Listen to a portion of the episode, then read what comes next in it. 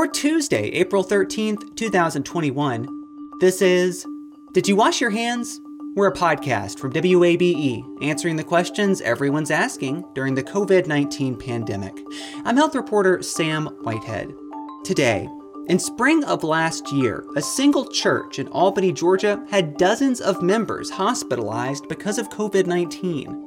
The numbers kept counting until you felt numb with grief and overwhelmed by not being able to do anything for anyone else. Bishop Frederick Williams, head pastor of Gethsemane Worship Center in Albany, joins me to discuss how the pandemic affected his church and how that affected the outbreak in Albany. That's next.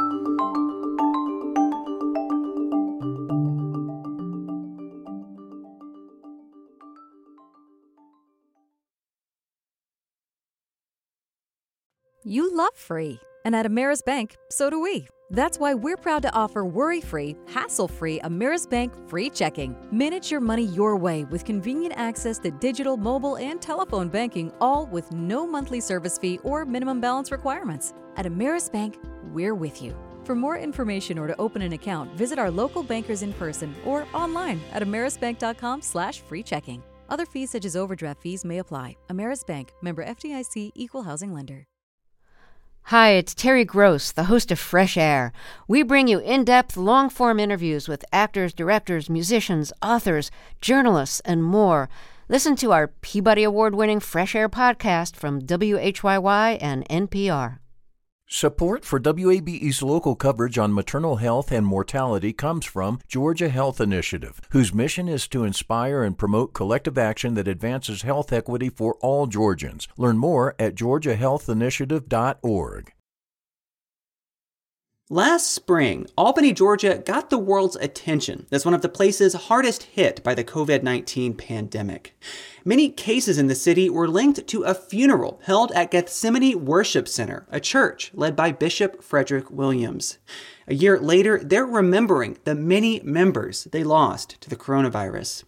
Bishop Williams is with me now to share what happened then and how his church community is coping now.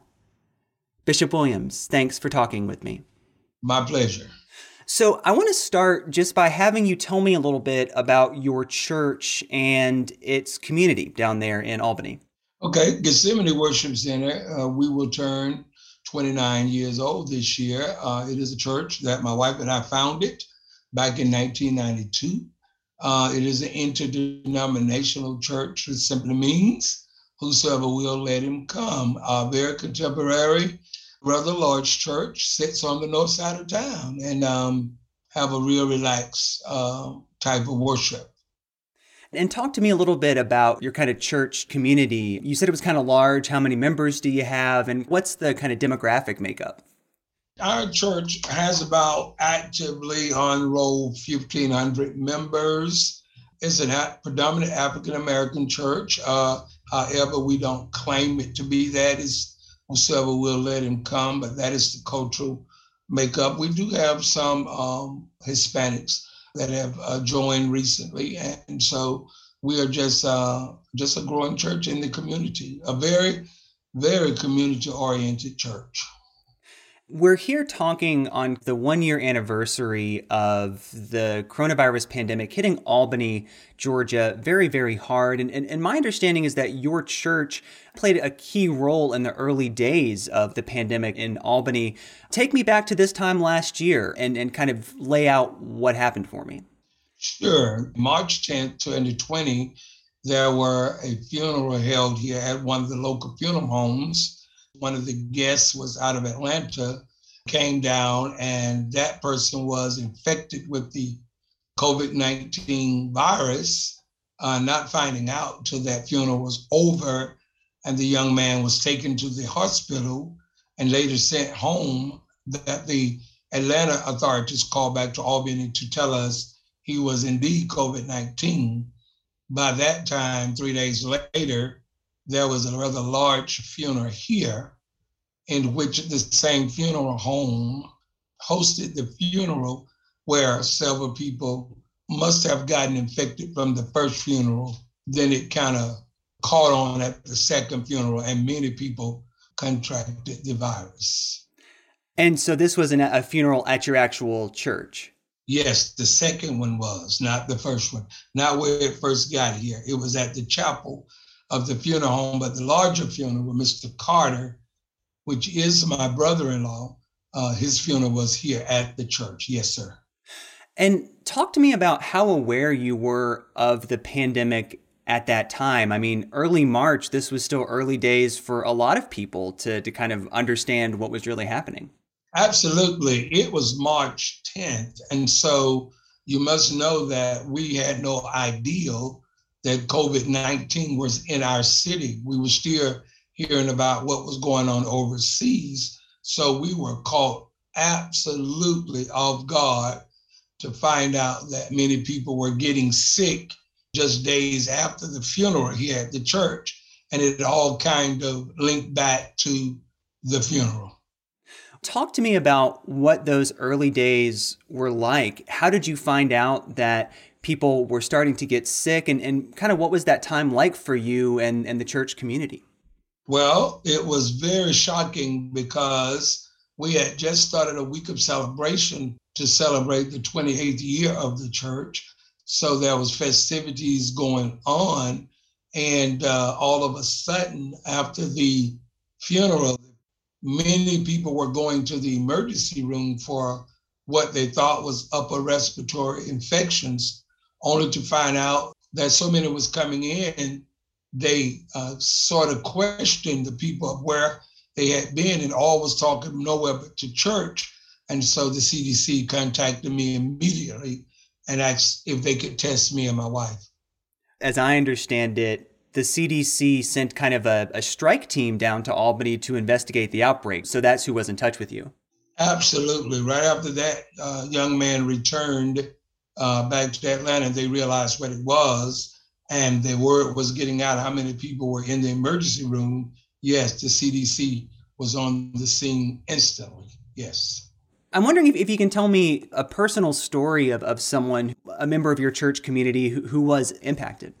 Well, me and my wife, number one, uh, we were found positive along with four of our children, but there were uh, several of our members hospitalized, and uh, one of our ladies probably holds the longest record um, now for being in the hospital over 65 days. From that, we've had several, several people that were uh, on ventilators, and we lost 10 members within the first two weeks. I'm just dumbstruck by that number and, and the speed. Oh, yes. Yeah, we we were about 35 people were at the hospital. Over 20 of those people ended up on ventilators and then we did lose 10 yes I, I just can't imagine how that moment must have felt well it kind of felt like someone that told you everything that you loved was uh, being taken away and before you can grieve one the numbers kept counting until you felt numb with grief and um, overwhelmed by just not being able to do anything for anyone else. How how did things kind of progress from there? If, if it's mid March and, and your church has already been hit so hard, um, how was the rest of the spring and, and even the time after that? Well, you know, Sam, um, for our church, uh, that was around my birthday is March 15th. So you can imagine what I got for a birthday present was a positive result on the 15th. And so we were told to quarantine. Everybody was quarantined for 15 days, which brought us to the first of April. By the time we got there, within the first five days, the death had stopped. However, because many of those families was waiting on me to get better, a lot of the funerals was postponed. And so I'll say in the first month, not only battling disease, but then having to do seven funerals back to back was uh, pretty devastating. But around the middle of April, all of the funerals was complete, and uh, our healing process started. You know, we, we were not in church again to July 12th. The world's attention was on Albany, Georgia this time last year. And, and you know, over time, that uh, attention has kind of subsided. But you are down there on the front lines, kind of having to, to pick up the pieces from this situation. So, so what has that process been like? It was quite remarkable. As you say, people were contacting us from around the world. I remember being told uh, that I was on the front page of 12 different newspapers in 12 different countries. It was just amazing how many TV, radio stations, personalities, interviewers, newspaper people were here in the midst of our healing, uh, wanting to get, I guess you'll call it the breaking news of it happening. But be not mistaken, this hot spot that happened to Albany was definitely centered around our church and those funerals. How has your congregation, I guess, maybe just been in, in the last year? And, and are there any signs that things have gotten back to normal, that people have been able to kind of heal from this experience? You know, um, great question. After we got out of April, May, we started having small groups, uh, healing ministries, Zoom meetings, phone meetings, trying to encourage one another. Now, usually a church the size of Gethsemane is not as close as we were. We were a very close knit church. So a lot of the people were very, that did not lose family members, were so devastated. To a lot of them had to get counseling and counsel. But sometime in the mid of June, we started uh, praying together and trying to uh, kind of bring us back to a sense of, um, just survival. And then in July, we made a conscious decision that we would call the church back together. And really, from that day to this, we have not had a bad attendance yet. Uh, we practice uh, strict social distancing. Our people have returned. Uh, there may be a small 10% that are still very fearful of large gatherings, but probably we are seeing 60 to 75 percent of our regular attenders back in the church. So much so now that once we fill with social distancing, we have to turn people away to get in. This is Did You Wash Your Hands? I'm Sam Whitehead talking today with Bishop Frederick Williams. He's the head pastor of Gethsemane Worship Center in Albany, a church that was hard hit by the coronavirus pandemic. You mentioned a moment ago kind of all the attention that you and your church received for being one of these epicenters of the outbreak in, in Albany.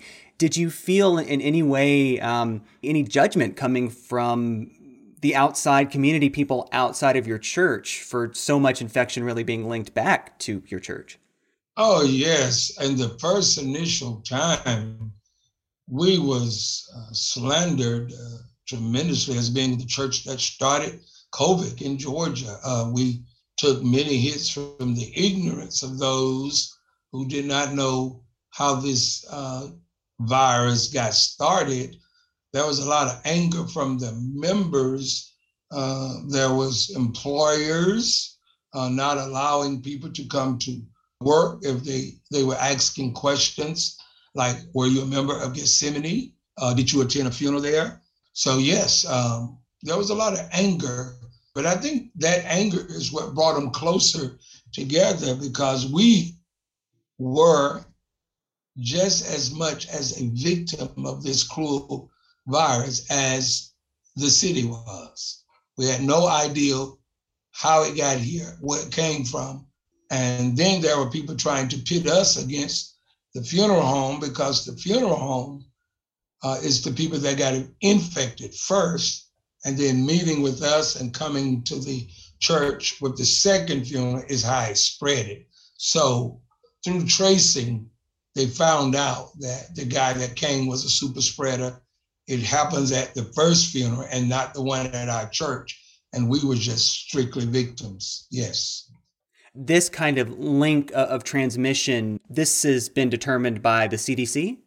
Yes, Absolutely, yes. It was. You say that the, there was kind of this outside judgment from the community. Do you feel any responsibility for what happened? Not one bit. As a matter of fact, when it happened and they called me and said people were getting sick, uh, I instantly canceled services by way of social media and the news.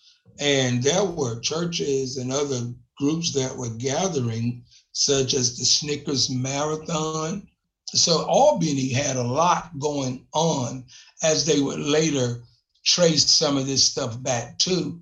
But at that particular time, because it was our members at the emergency room, all focus was on us but there were even people came out after us saying, we're not going to cancel our service. We're not going to do that. We don't have that problem, only to find out that was on a Tuesday. And by that Saturday, all churches was closed.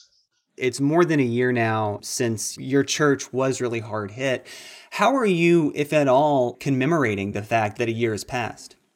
We just released a book called A Church Under Siege. Um, it tells the whole story. It gives account of daily activity as they were passing people and who they were, much about their contributions. Um, this Sunday, we're going to have a big memorial in honor all of those that passed away. So that's going to be quite a service outside. We have taken acreage of uh, our on our campus and created a victory celebration park, which is a beautiful place for outdoors gatherings, social distancing, and a memory wall is up out there of 250 feet long with several of the people uh, memorials on the walls. So it has been quite a journey for many funerals throughout the city has been hosted here now at this Victory Celebration Park. And uh, we hope that the book will give people an accurate, on hand testimony of step by step what we went through and how we are coping now. As a church leader, I'm, I'm sure that in any trying time, you have many, many people turning to you for guidance and kind of how to see difficult times through. Has dealing with the pandemic been different in any kind of way? Well, I think that because so many people thought I was deadly sick, gravely sick, uh, there was a lot of prayer and prayer vigils going up for me, uh, even though it was the preacher that attended the first funeral that died from COVID. I was just homesick. Um, I serve as chairman of the board of elections of Albany. So that tied me in with a lot of of the very uh, leaders in politics and different things. I think to answer your question fairly, uh, after I was over it, it really brought a better sense of communication, of working with the CDC. Of uh, one of the things I've, I've encouraged is the vaccine. I've done several interviews and uh, very uh, various amounts of um, of training to get our people out to get the vaccine. The responsibility has even been greater, for there's been a greater call to respond to our church. And a lot of our smaller churches and even larger churches has kind of been looking to us for guidance through this thing. So we haven't had since July 12th uh, another case in our church of COVID 19 uh, death. Um, so we have been very strategic in uh, training other churches how to continue on with services. As a church leader, you know, and, and a leader of, of a spiritual community, how do you think about what happened to your church? Well, I was very confused, and I will say this on the spiritual side, I, I could not fathom because really anyone that knows us know we were very happy church, very outgoing, did so much for the community, always hosted big festivals in town. I was angry. I was angry with God. Um, I was angry about it happening. I was disappointed, very hurt. Our, our whole church was just very hurt that uh, this would happen, not wishing that it would happen to someone else, just wishing that it wouldn't have happened. So we had to work through the anger and the disappointment to really uh, be appreciative that in spite of those we lost, many of us were spared. That hurt. I just, y'all have felt it so acutely. And I feel like. So acutely, yes. Um, I think like a piercing. Um, it was, it was times we couldn't even, we just didn't even want to hear the phone ring.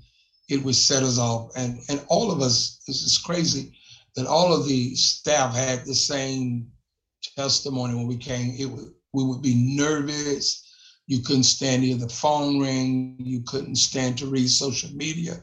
Couldn't stand to look at the news because everything they were saying was really relating to things that was happening to us here at Albany, Georgia. How do you think about moving forward? You mentioned your church has been around for many decades and put this last year in, in context of those other decades and maybe what you hope is to come. Well, one of the things we're doing, we're, we're really putting a campaign on to get people to know Christ. One of the things we recognize that there were so many people that had no spiritual guidance uh, in the streets in the community, um, so that when this happened, they were so devastated they really didn't have a relationship with Christ. And so we have marked a campaign to not only educate people more of the importance of having a relationship with Christ and having a relationship with ministry and church. So I guess if, if I had to put it in a nutshell, that it has made us more evangelistically inclined to do the work of evangelism. Well, the challenges of social distancing has given us opportunities to learn other ways to attract people to the kingdom of God. And so our church has become more mission friendly.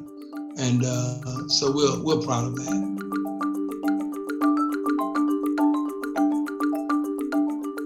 Bishop Frederick Williams is head pastor of Gethsemane Worship Center in Albany, Georgia. Did You Wash Your Hands is a production of 90.1 WABE Atlanta, where ATL meets NPR. WABE's managing editor is Alex Helmick. Scott Woelfel is Chief Content Officer. You can reach us at washyourhands at wabe.org. You can find all our episodes in your favorite podcast app. That's also where you can leave us a rating and a review. That really helps other people find the show. And you can find more stories on the coronavirus pandemic at wabe.org slash coronavirus. If you haven't recently, now might be a good time to go wash your hands. I'm Sam Whitehead. Thanks for listening.